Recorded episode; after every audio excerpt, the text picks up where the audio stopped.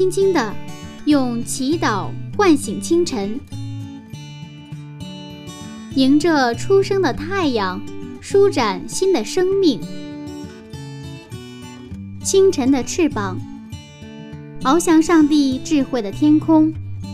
每一个第一时间，我们和你一起从新出发。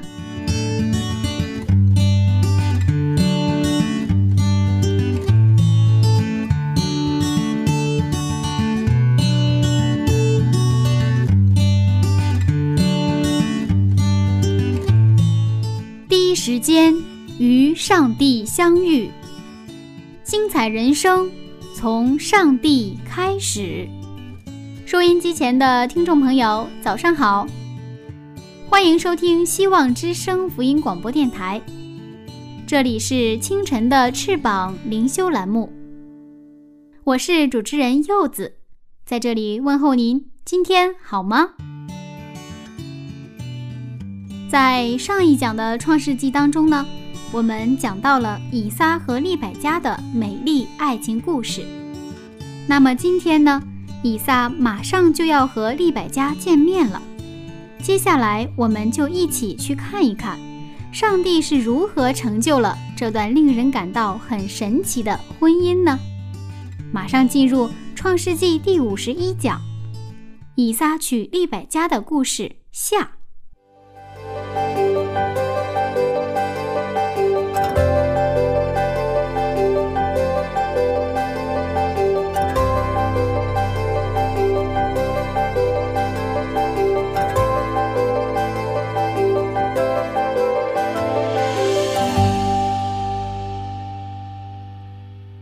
牧师你好，你好啊，很高兴今天早上又和您见面了。嗯，呃，到今天呢，我们已经进入了《创世纪》一百讲的下半场，进入了第五十一讲。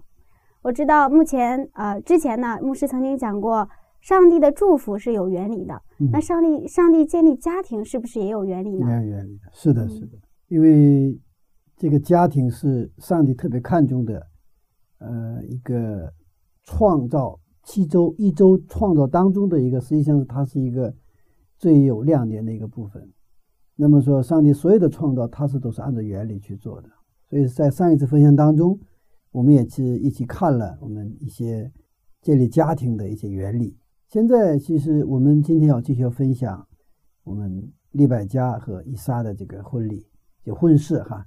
啊，在整个圣经当中，应该说，如果拿一个就是最经典的一个婚事或婚礼，应该是利百加和以撒，啊，因为这两个这个人呢，无论是他们个人的一生当中，还是他们之间两个人之间，就几乎就没有什么问题，应该是比较在伊甸园的亚当夏娃之后，我们所能见到的比较完美的一个一对儿一对儿。那么我们啊，接着上一次分享，我们继续来看。哎，我们今天的内容，我们今天啊，大体要分两个部分来去分享了。第一个部分的话，还是，呃，为什么建立家庭？从这个原理呢，我们再稍微复习一下。然后接着我们去看具体。那么，那个老仆人去了这个利百家的家里以后，就涉及到很多的人物了，前前后后哈，怎么去见着他，然后又把他带回来，回来之后又怎么去。啊，营建它，那么整个这个过程还是一个就像一个像电视连续剧一样，是很有意思的一个一个一些像情景剧哈。我们先复习一下，就是家庭的这个原理。嗯，有一个人从上海出发，嗯，到北京，在高铁上，然后呃，他对面坐着一个人，嗯，然后他就问他，你从哪里来？他会怎么回答？我从上海来。我从上海来，那去哪里？我去北京，北京或者是中间有站啊，石家庄啊什么之类的，那肯定有这个从哪里来到哪里去。那假如说你当你问你从哪里来的时候，他说我不知道，然后说你去哪里，他的回答说我不太知道。那你为什么在这个车上？我也不知道为什么。当然了，这种情况就是说可能是只是构思虚构出来的。如果真的有的话，那么这个人可能。患了一种失忆症，或者是精神有些问题，是吧？但是我们其实问我们上一次的一个提问了，你为什么结婚？不知道。为什么生孩子？不知道，都不知道。我们其实也差不了哪儿去，但这个问题很严重。为什么严重呢？如果你是现在坐到从上海到北京的高铁上，你不得从哪里来到哪里去？那你这个坐的火车，然后到终点了，是吧？你还下不了车，是吧？嗯，你下不了车就是很难办了。可能那个列车员、列车长就会把你带到派出所，是吧？然后派出所还是问你去哪里，你家在哪里？我不知道，非常不好办了。那我们要是这个呢，可能他一个人涉及到一个人的问题。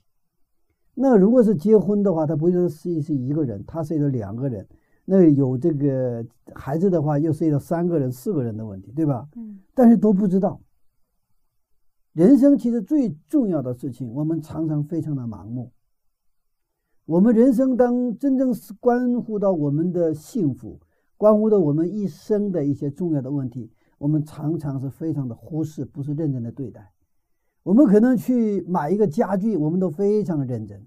为了买一个家具，我们会事先我们会从网上去搜索有关这个家具的很多的资料，然后我们去要转很多的家具商店，然后比较，然后砍价。我们真的是用九牛二虎之力就要把一个家具买过来，我们非常认真的对待它。拿过来之后呢，我们又非常爱护这个家具。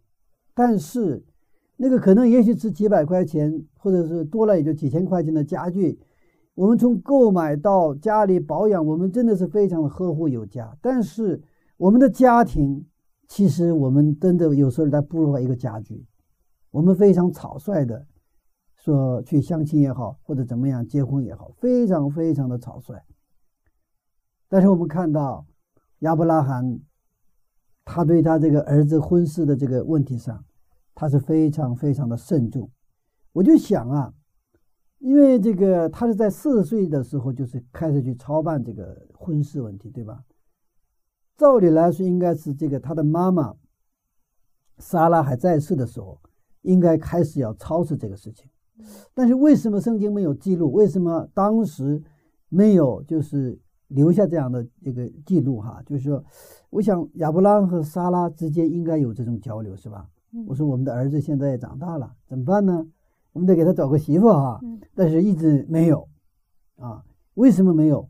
圣经没有记录。但是我们圣经记录来看，等到撒拉去世之后。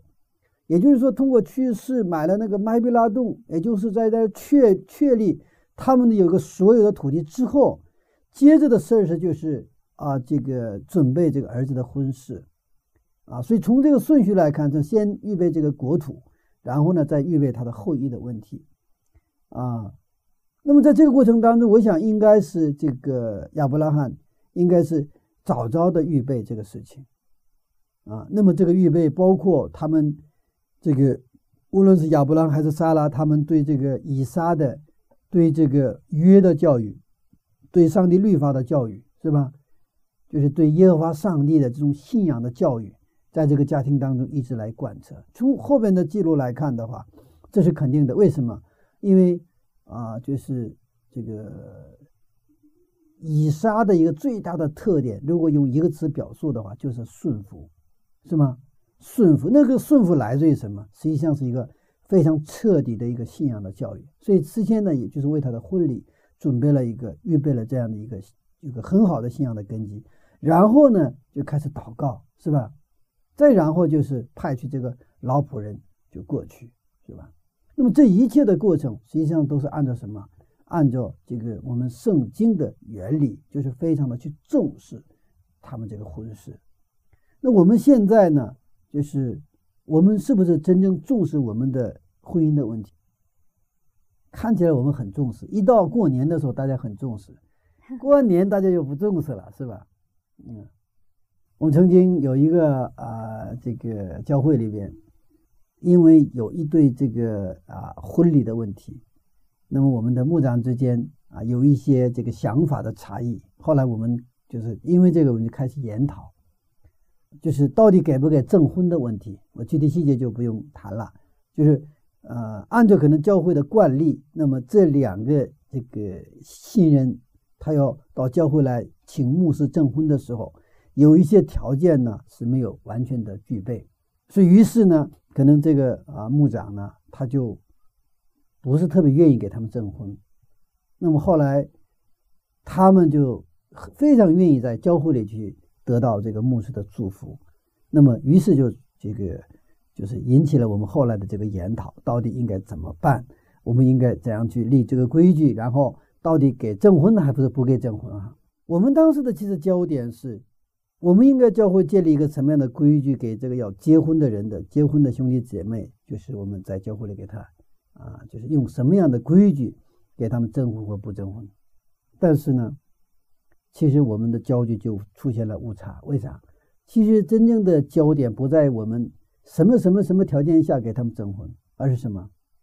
我们事先应该给他们做结婚前的教育，结婚前的给他们的这种属灵的预备，让他们知道为什么要建立家家庭，为这个家庭是将来。跟上帝的关系上应该怎么去处理这个关系？这些实际上教会是有义务、有责任去做充分的预备的。也就是说，什么？我们的教会如果真正重视上帝的话语，像上帝在创作的时候重视亚当夏娃的家庭一样重视这个婚姻的话，我们教会还要做很多具体的事情来表现。我们教会重视婚姻问题，对吧？那么在这种文化当中，可能我们教会的青年男女呢，也开始重视，真正重视我们每一个人自己的一个自己的这个将来的婚姻的问题。我们可能很抽象，具体的我们其实不重视，所以这也是我们导致今天，呃，其实我们在读到这个亚伯拉罕这个家庭里边的儿子和儿媳妇问题的时候。其实我们可能仅仅当做是一个故事。其实这里边我们看到，他们是彻底的按照上帝的话去去行动的，然后他们尊重这个家庭是一个什么？是上帝所计划、上帝所指挥的这样的一个家庭。所以我们接着就看第二个部分，就是看上帝怎样介入到建立以撒家庭的整个的过程。上帝是怎样通过他们的。这个相关的人哈，这里边一共出现六个人，关键人物，一个是亚伯拉罕、以撒、老仆人，还有利百加，还有利百加的哥哥拉班和他的父亲那个比比图利哈，比图利，这样是一共是六个人。我们看这七六个人是怎么去共同的协助上帝来一起来成全或者说建立这个呃传承上帝约的这样的一个家庭。也就是亚伯拉罕的第二代，是吧？我们看第一点什么呢？第一点，亚伯拉罕相信上帝的应许，积极操办儿子的婚事。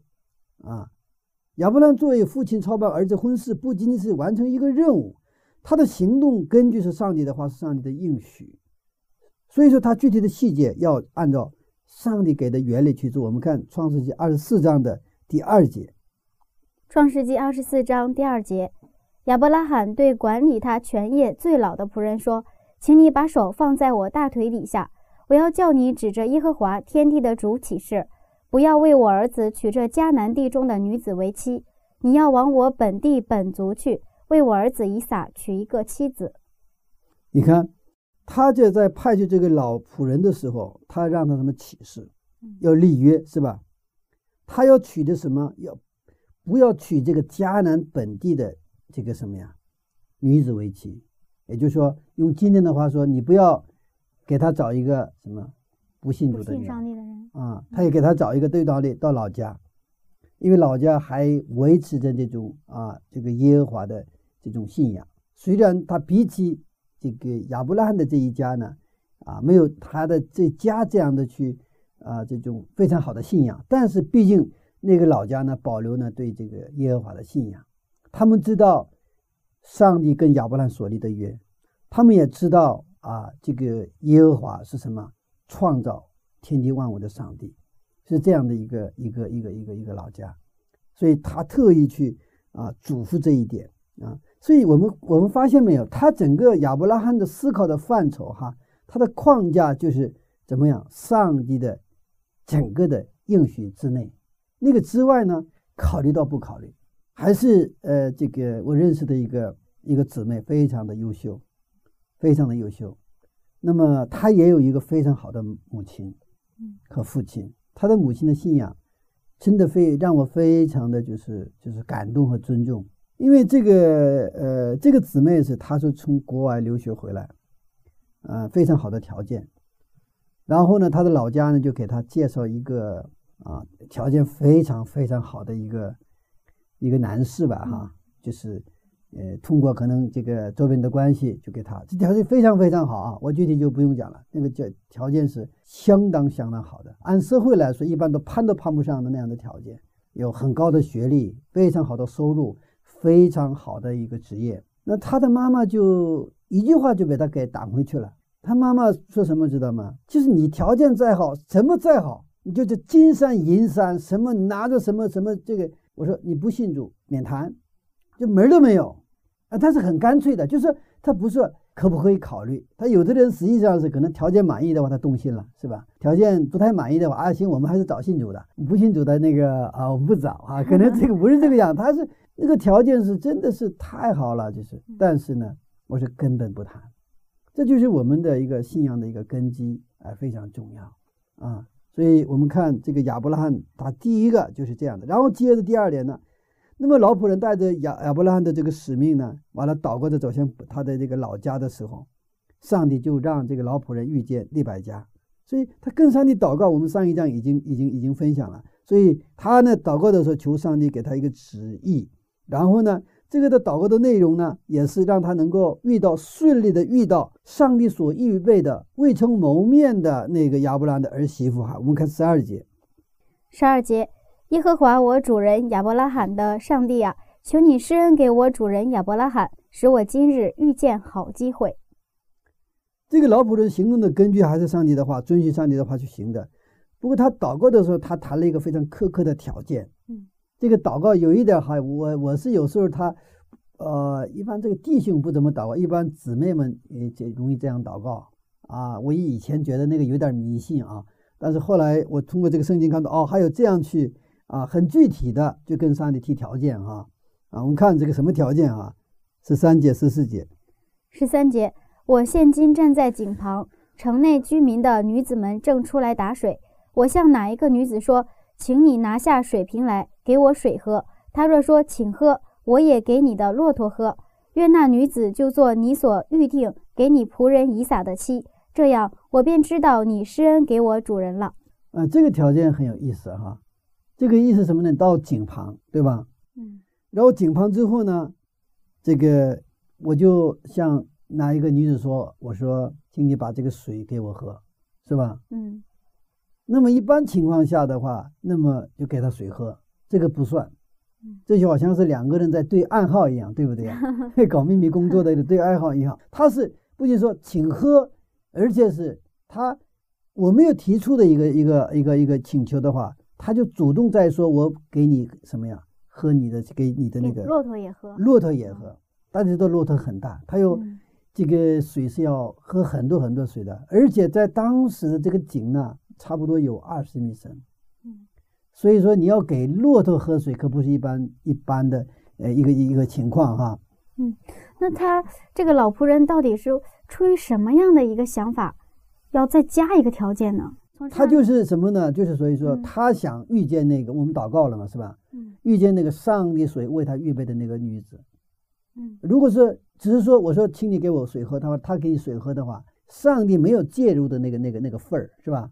哦但是呢，如果说我说，请你给我水喝，然后他把水给你喝了，而且他呢，我祷告，他没有跟谁说呀，我只是跟上帝祷告了，是吧？嗯。那么他说我要给什么？给你骆驼也喝。嗯。那么后边这个话，就他的话就分两个部分，一部分是请给我水喝，另那么另一部分是，呃，我请你喝，而且我给你的骆驼喝。那么另一部分他说没说？没说。但这个话是通过祷告跟上帝说了，是吗？嗯。把两部分的话跟上帝是说了，但是跟那个女子是他只说一半，另一半是藏着。但是呢，这个另一半藏着的那个话，我跟上帝说了嘛？那个女子就按照那个话行动的时候，那时候上帝在跟他什么了？通电话了，是吧？一个证据，知道了吧？啊，就是拿这个来证据，知道他就是上帝为为这个他的他家的这个以撒准备的一个儿媳妇。嗯。所以说，他这个有一点像，真的是在这个秘密战争，呃，两个人接头我一样哈。所以这个老仆人真的很厉很厉害。我们平时也是一样，可能呃在公司的这个面试的时候也是一样的。呃，公司面试的时候常常比较呃这种，比如说让你把一个简历写过来，是吧？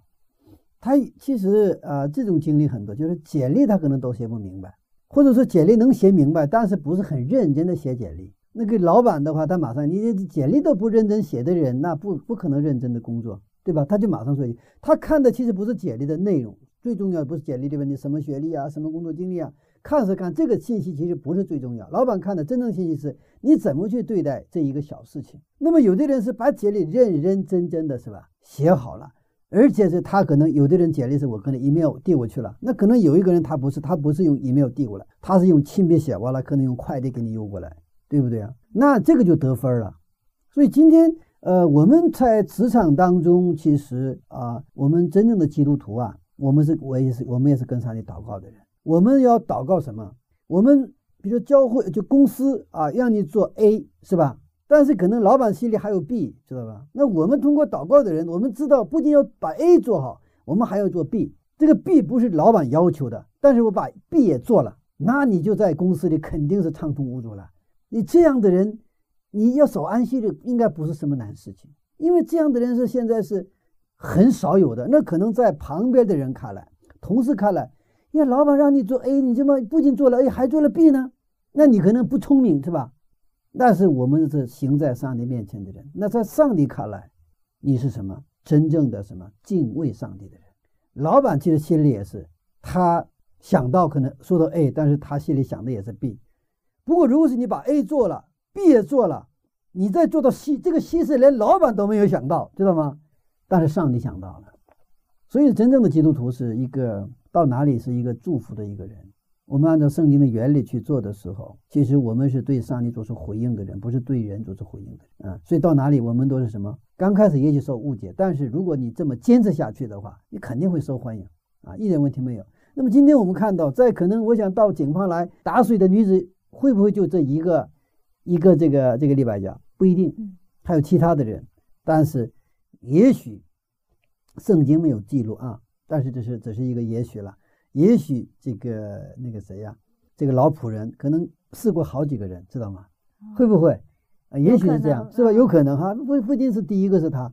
那这个啊，请给我水喝，他回应是啊，啊，那就给他给他水喝，完了就走了，是吧？嗯。有的说，呃，给我水喝，他也不是从那里打水，他可能他已经有的水当中分一点给他喝，是吧？不太认真。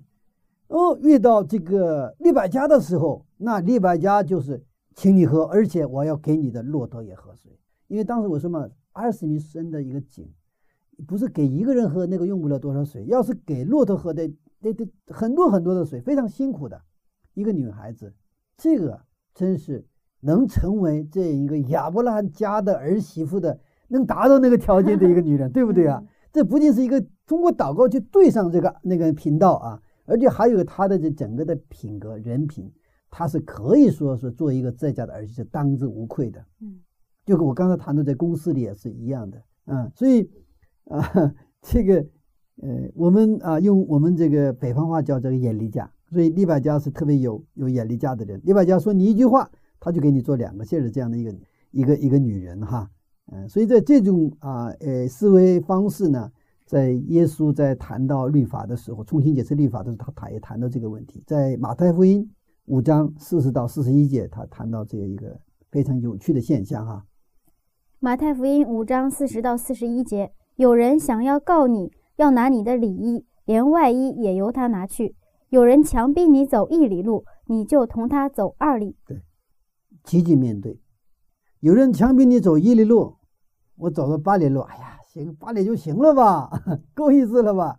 那另外的八里路就是呃，咱们别走了。但是耶稣说什么？你要走一里路，不仅要走一里路，你还要走二里路。现在这个就是这个这个企业里谈到的什么，知道吗？企业里谈到的是以前叫顾客叫满足，满足顾客的需要。那现在谈到的是要顾客感动，要让顾客感动，不仅是满足他们的需要。我要让他们感动，这样的企业是可以说现在是最具有什么竞争力的。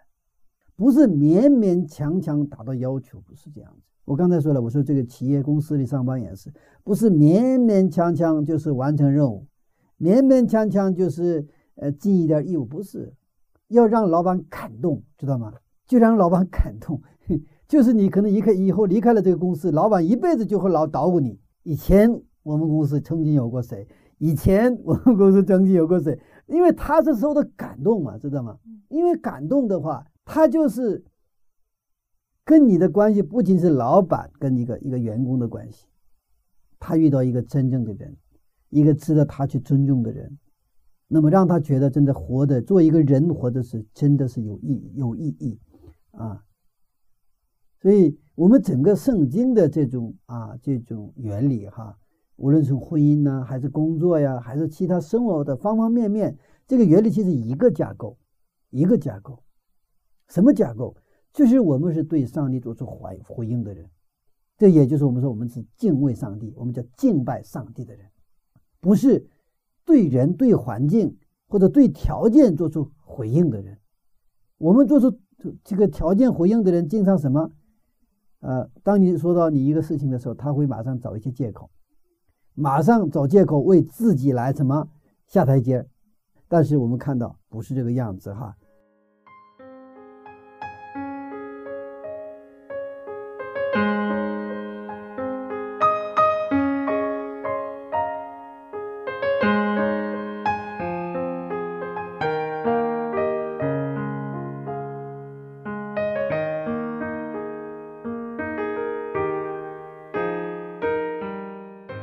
伯拉罕的老仆人是一个敬畏上帝的人，他用祷告向上帝确认了以撒未来妻子的美好品格，于是就有了井边美妙的相遇。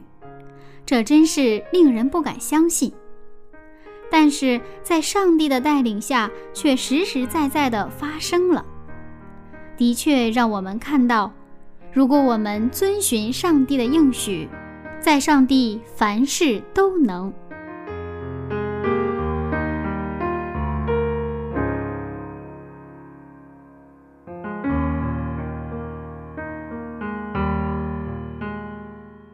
好了，听众朋友，柚子邀请您来听一首非常好听的歌曲，叫做《你美好应许》。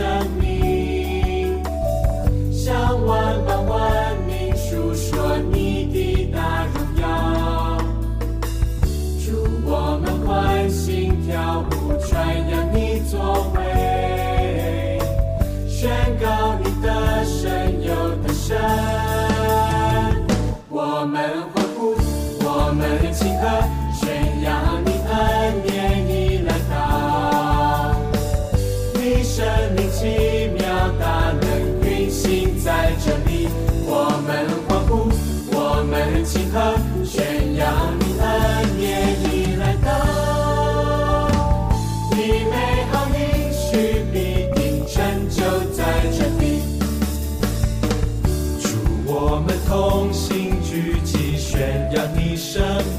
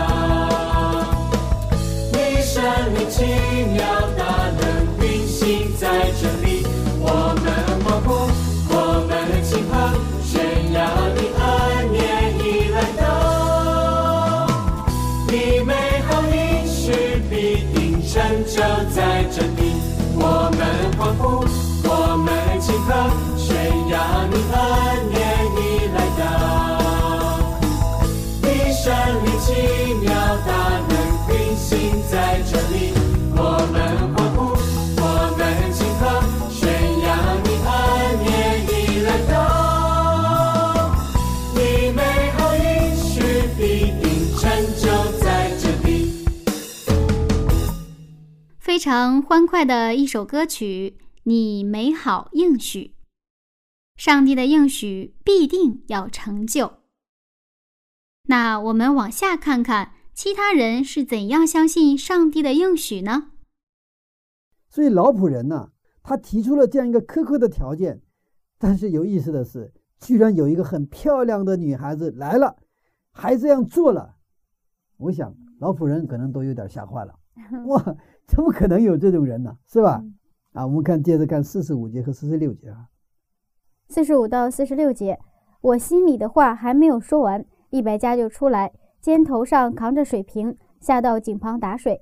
我便对他说：“请你给我水喝。”他就急忙从肩头上拿下瓶来说：“请喝。”我也给你的骆驼喝。我便喝了，他又给我的骆驼喝了。哇，这真的很神奇啊！很神奇是吧？嗯嗯，老妇人真的遇到了一个上帝预备的人，嗯而且是这个，呃，在我们看来是一个奇迹哈。但是其实一个对一个真正的顺服上帝话语的人来说，它是一个什么自然的结果？自然的结果。如果我们的啊、生活当中，呃，如果也出现这样的事情，该多好！嗯但是可能这里边啊，呃，我想我相信啊，有一点，我们还是缺乏信心。我们缺乏信心。我们是读圣经的时候觉得啊，圣经里这是可能的，圣经里这是可能的。但是我的现实生活当中差点劲，差点劲，对吧？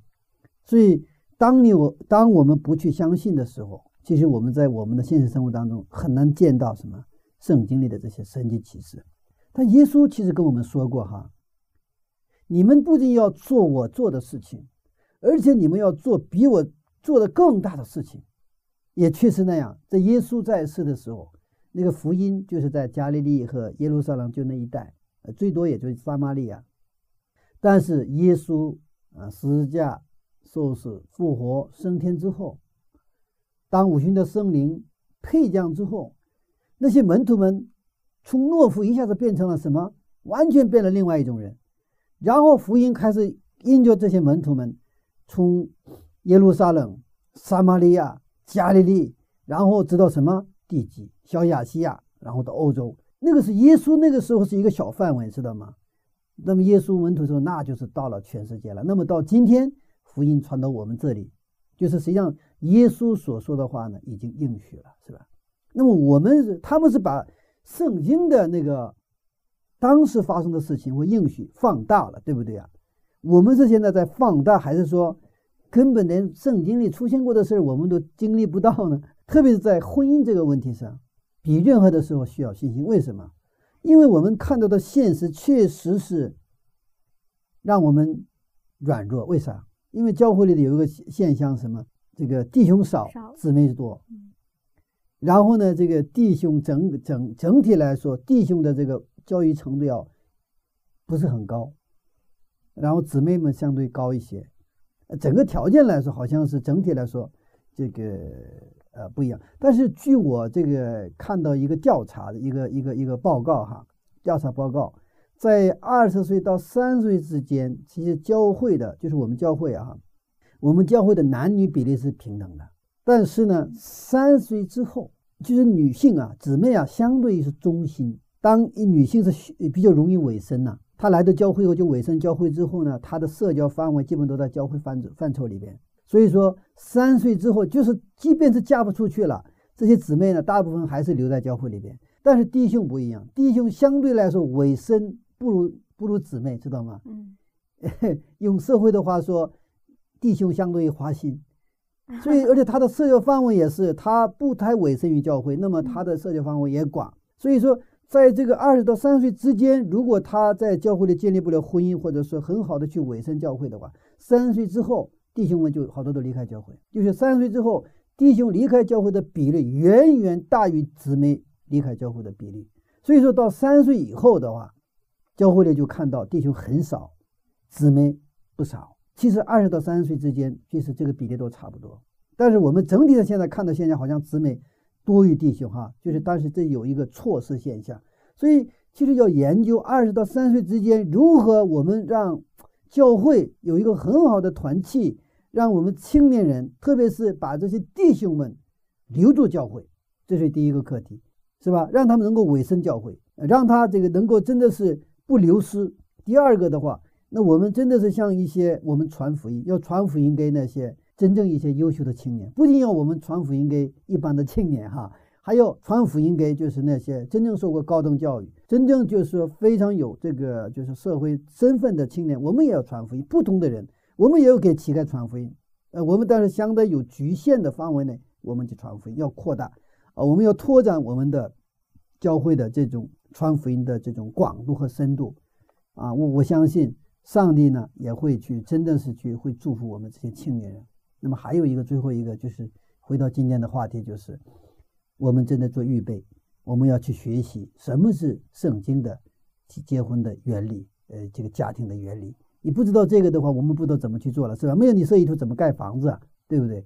啊，所以的话，啊，我们这个今天也是通过这个啊利百加和这这个以撒的这个婚事啊，我们真的是能够增加很多的信心。如果说你按照上帝的话去做啊，原来真的是我们有意想不到的哈。但是在上帝看来是他计划的一个婚姻在等待着我们哈。我们接着看第三点哈，利百加相信啊。我们第一点亚伯亚伯拉罕，第二点是我们看到的是那个老仆人。我们看今天第三点哈，第三个人物就是利百加。利百加相信老仆人所传的上帝的话，相信上帝，顺服上帝，然后他跟从了这个老仆人。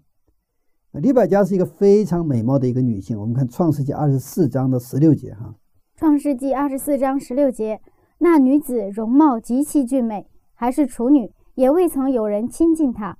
她下到井旁，打满了瓶，又上来，很漂亮的一个女子啊。嗯，这个她是一个工作的女性哈，而且当时的井啊，不是说我们在井旁哈，就是我们的井旁是这个啊窑啊，或者是有，我记得我记得这个在乡下以前是，呃，那个窑是一种啊，还有一一种是压的，呃嗯，还有压，还有一些这个这个桶啊，放到直接放到井里边，完了直接就是直接吊上提提上提出来啊，嗯提出来啊。嗯，我看到的是这种三种。那么这个后来我查了这个资料，当时以色列那个地方的井不一样，那个井是直接是就是一个啊、就是像 T 字形，呃，这叫什么形啊？倒三角的形，所以说那个是好多好多阶梯式的，你是从走下去到下边去舀那个井水拿上来。所以我们看到这个利百加不简单的，一个非常美貌的女孩子，然后上上下下因为给那个骆驼喝水啊，下去还要上来，所以我们这个记录当中，她打满了瓶又上来嘛，是吧？她是一个工作的女性，是一个积极的女孩。所以曾经我我在我的手机就接过一个短信，是非常有意思，跟这个有点关系。他说，那个那短信里怎么讲？我不能理解为什么那些漂亮的女孩们不干活也能活得好好的呢？但是我就不理解为什么漂亮的女孩子可以不干活哈，还活得好好的。然后我给她回的短信是什么？呵呵，我没法回答。嗯知道吧？但是我们看到利百加是一个工作的女性，非常的漂亮有是吧？她知道这个工作是上帝的祝福，不工作在某种层面上是咒诅。利百加是一个工作的女人，连老仆人没吩咐的事情也去做了啊。她水井二十米深，他是一个很苦的体力活，而且他给十头骆驼喂啊喂水呀、那可不是简单的事情。嗯所以我们再接着看这利百加的，这是确实令非常不一样，与众不同。五十八节，五十八节，就叫了利百加来，问他说：“你和这人同去吗？”利百加说：“我去。”哇，利百加真的是一个非常有勇气的女子啊，相当于现在的女中豪杰了。那我想可能会有些人会想，这个女孩子是不是有点傻呀？有点问题，是不是有点问题对对对不正常哈。她没有见过这个新郎，她就敢去。她没有见过新郎，嗯，这个老仆人也没见过，是吗？对，当然了，这个老仆人会介绍我是从那个什么地方来，那么他是亲戚嘛，啊，他可以确认了哈。但是呢，即便是这样，他就一句话，就是跟着他去。其实这里边有一个我们看不见的一个东西，就是他们都是对一个立约的信仰，他们都知道这个我们的婚姻是为什么婚姻，我们的婚姻都是为了就是传承上帝的约。我们这个家庭要成就上帝的旨意，这个信仰，这是他们的信仰，跟我们完全不一样。他们知道为什么就开车一样，知道吗？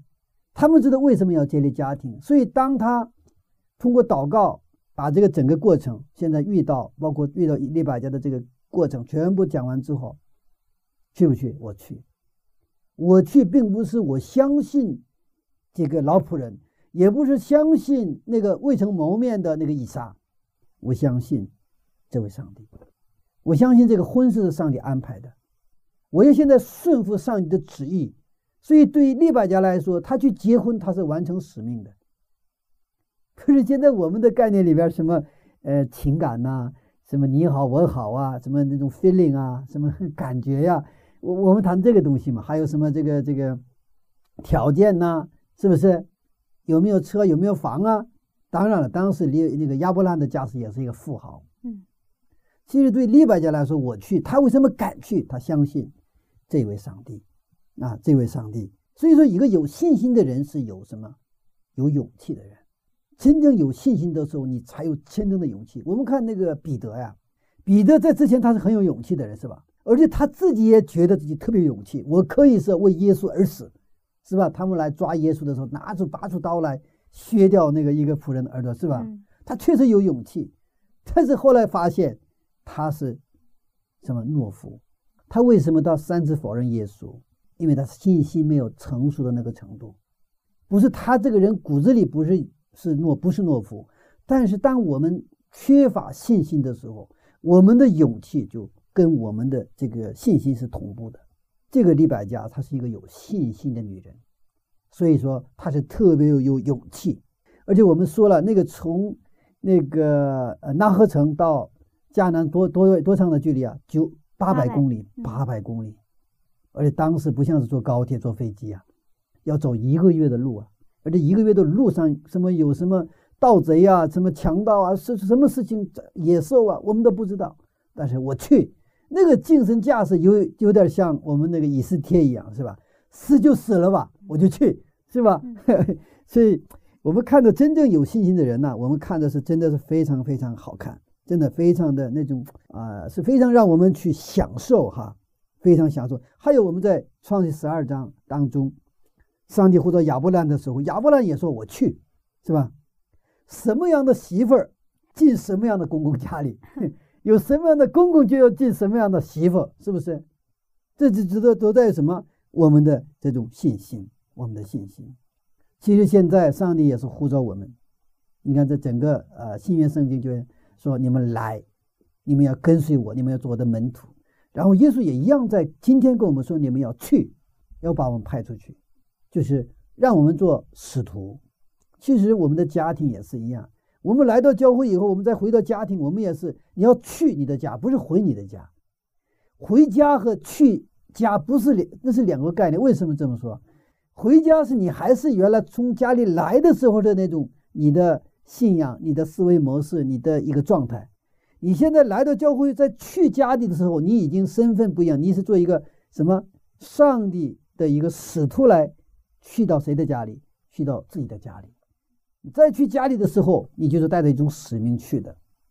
这是两个境界，两个那种格局不一样。所以利百加，你看她是一个非常纯洁的、积极主动的、有信心的女子，所以她也有资格做什么千万人的母亲。千万人的母亲，我们看六十节的经文，六十节，他们就给利百加祝福说：“我们的妹子啊，愿你做千万人的母，愿你的后裔得着仇敌的城门。他们给给利百加怎么祝福啊？你要做千万人的母，哇，这个格局太大了，对吧？你不是以后生好好生一个孩子吧？或者现在这个按照计划生育的话，你们再生一个，多生一个，生两个，不是你要做千万人的母。其实我们基督徒啊，应该是千万人的母，千万人的父，就跟上帝应许亚伯拉罕一样，这是给我们的一个使命，给我们建立家庭的理由。其根据就在上帝祝福的祝福的约里边，是让我们我们成为千万人的母亲，这样必须能够包容，像大海一样能够包容的那种胸怀、那种信心、那种爱的这样的一个形象。所以李百家，与其说是新娘的形象，更像一个很大气的一个什么母亲的形象，是吧？所以按照这种信心去找的是一个千万人的母。所以我们接着看最后那个两步，一个是拉班和比图里，呃，他也顺服了上帝的旨意，他也同意老仆人带利百加回去。这个老仆人非常会谈判。我们看四十九节，”四十九节，现在你们若愿意以慈爱诚实待我主人，就告诉我；若不然，也告诉我，使我可以向或向左，或向右。所以这个老仆人讲什么？我今天已经把上帝祝福带来了，你们可以自己选择。哥哥拉班和父亲比图里回答也是非常出乎意料。我们就去看五十一、五十节、五十一节。五十到五十一节，拉班和比图利回答说：“这事乃出于耶和华，我们不能向你说好说歹。看哪，利百加在你面前，可以将他带去，照着耶和华所说的，给你主人的儿子为妻。你看，我们每一个环节、每一步都是出人意料，是吧？照理说，你来了之后吧，怎么样？你把女儿从来没有出过门的女儿，现在让一个人陌生人带到什么八百公里之外，要嫁给一个人，我们怎么敢呢？是吧？嗯而且说那去最起码的哥哥跟着去啊嗯，我得看完了再说，或者先去我探听一下，看完了再说，或者是你想娶我的女儿，先把那个小伙子带过来，我们得先看看完了，我们看好了，我再把女儿嫁出去。但是根本不是这个情况，即便是什么出于耶和华，我们就不能说好说歹，对不对啊？他们是怎么确定这件事情是出于耶和华呢？刚才就是他老仆人来就把整个的经历都说了嘛，而且他们也知道这个这个亚伯拉罕这个家庭，呃，他们其实也知道这里家有一个以撒，嗯百岁得子啊，这些这些其实都知道的啊。那么以这么一个情况下，那么出于上帝的，我们就顺服，我们就顺服。我们最后看以撒他怎么去回应的。以撒通过老仆人听到上帝的带领，那么凭着信心，他去迎接利百加为他的妻子。我们六十三节看一下哈。六十三节，天将晚，以撒出来在田间默想，举目一看，见来了些骆驼。嗯，这个以撒我们整个看起来很被动，利百加积极勇敢，完了以撒呢很温顺，然后呢比较被动，是吧？这好像这个有一点这个女强男弱的那种一个感觉。但是我们看到他是在默想祷告的人，其实祷告的人他遇到越是大的事情越会冷静下来。问题是现在我们的心是冷的，我们的头脑是发热的，就容易出问题。所以你看，一个贵小姐见都没见过未婚夫，就敢走上八百公里走过来。以撒呢，他还没看到他的脸，在当时的文化来说，就是一个嗯正常的自由的人是要蒙脸的。我们现在看到中东人也蒙脸吗？只有什么人不蒙脸？妓女和奴隶是不蒙脸的，就是能把露脸的是妓女或者是奴隶，就是一个那个自由的人都是蒙脸的。所以当时把那个那个以那个利百加带过来的时候，他是蒙脸的。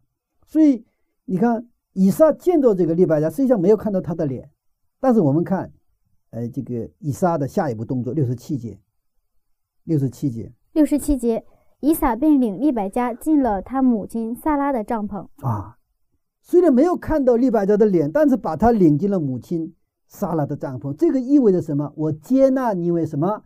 我们家的成员，我愿意娶你为我的妻。出乎意料，是吧？我们接着看后半段，六十七的后半段。娶了她为妻，并且爱她。以撒自从他母亲不在了，这才得了安慰。嗯，娶她为妻，并且爱她，自从母亲不在了，这才得到安慰。我觉得这种，我每每次我读到这个经文的时候，就是我感到这种爱是什么一种，真的非常有深度，而且有力度，而且真正神圣的一种爱，是吧？嗯，如果是这种婚姻的话，上帝不能不祝福，而且这种家庭不能不成为别人的一种一种祝福。所以这个故事当中，我们看到他们选择整个的六个人物哈，亚伯拉罕、以撒、老仆人，然后那个利百加，然后比图利，还有拉班，整个的这些人全部去，他们有一个共同的标准，就是上帝的旨意、上帝的使命，对吧？嗯，家庭原理。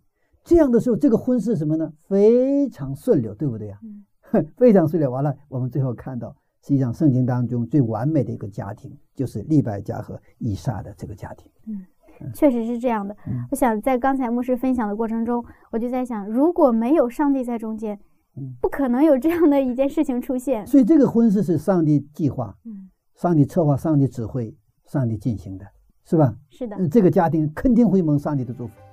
好，谢谢牧师的分享。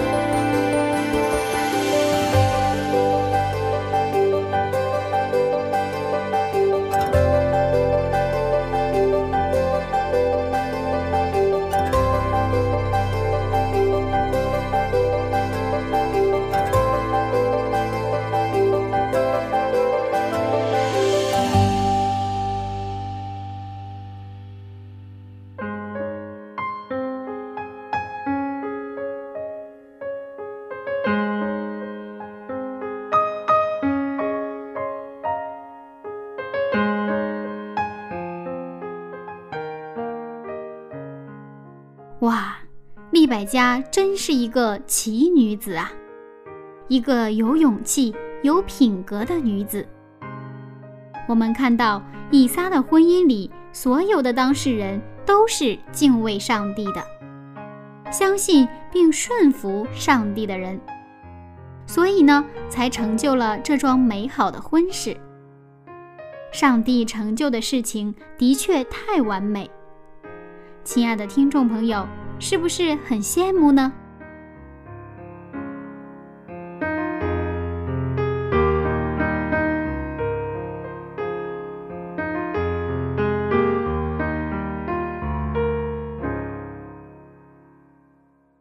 那么下面呢，我们还是一起来祷告。亲爱伟大的上帝呀、在以撒的婚姻里，你让我们看到了一位掌管一切的伟大的上帝。求您在我们的生活中，同样这样带领每一个寻求您、敬畏您的儿女，给我们顺服和信靠您的勇气。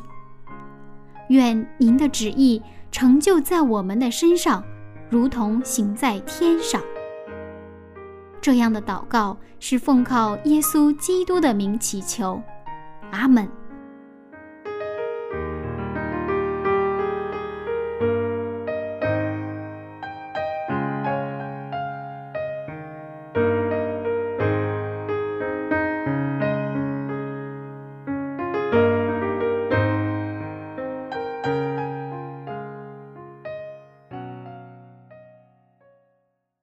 好了亲爱的听众朋友一段美满的爱情故事就先讲到这里了。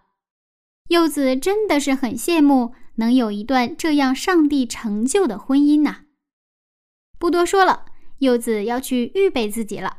祝大家今天喜乐平安下次分享我们再见喽拜拜。我们欢心跳舞穿越你座位宣告你的 show.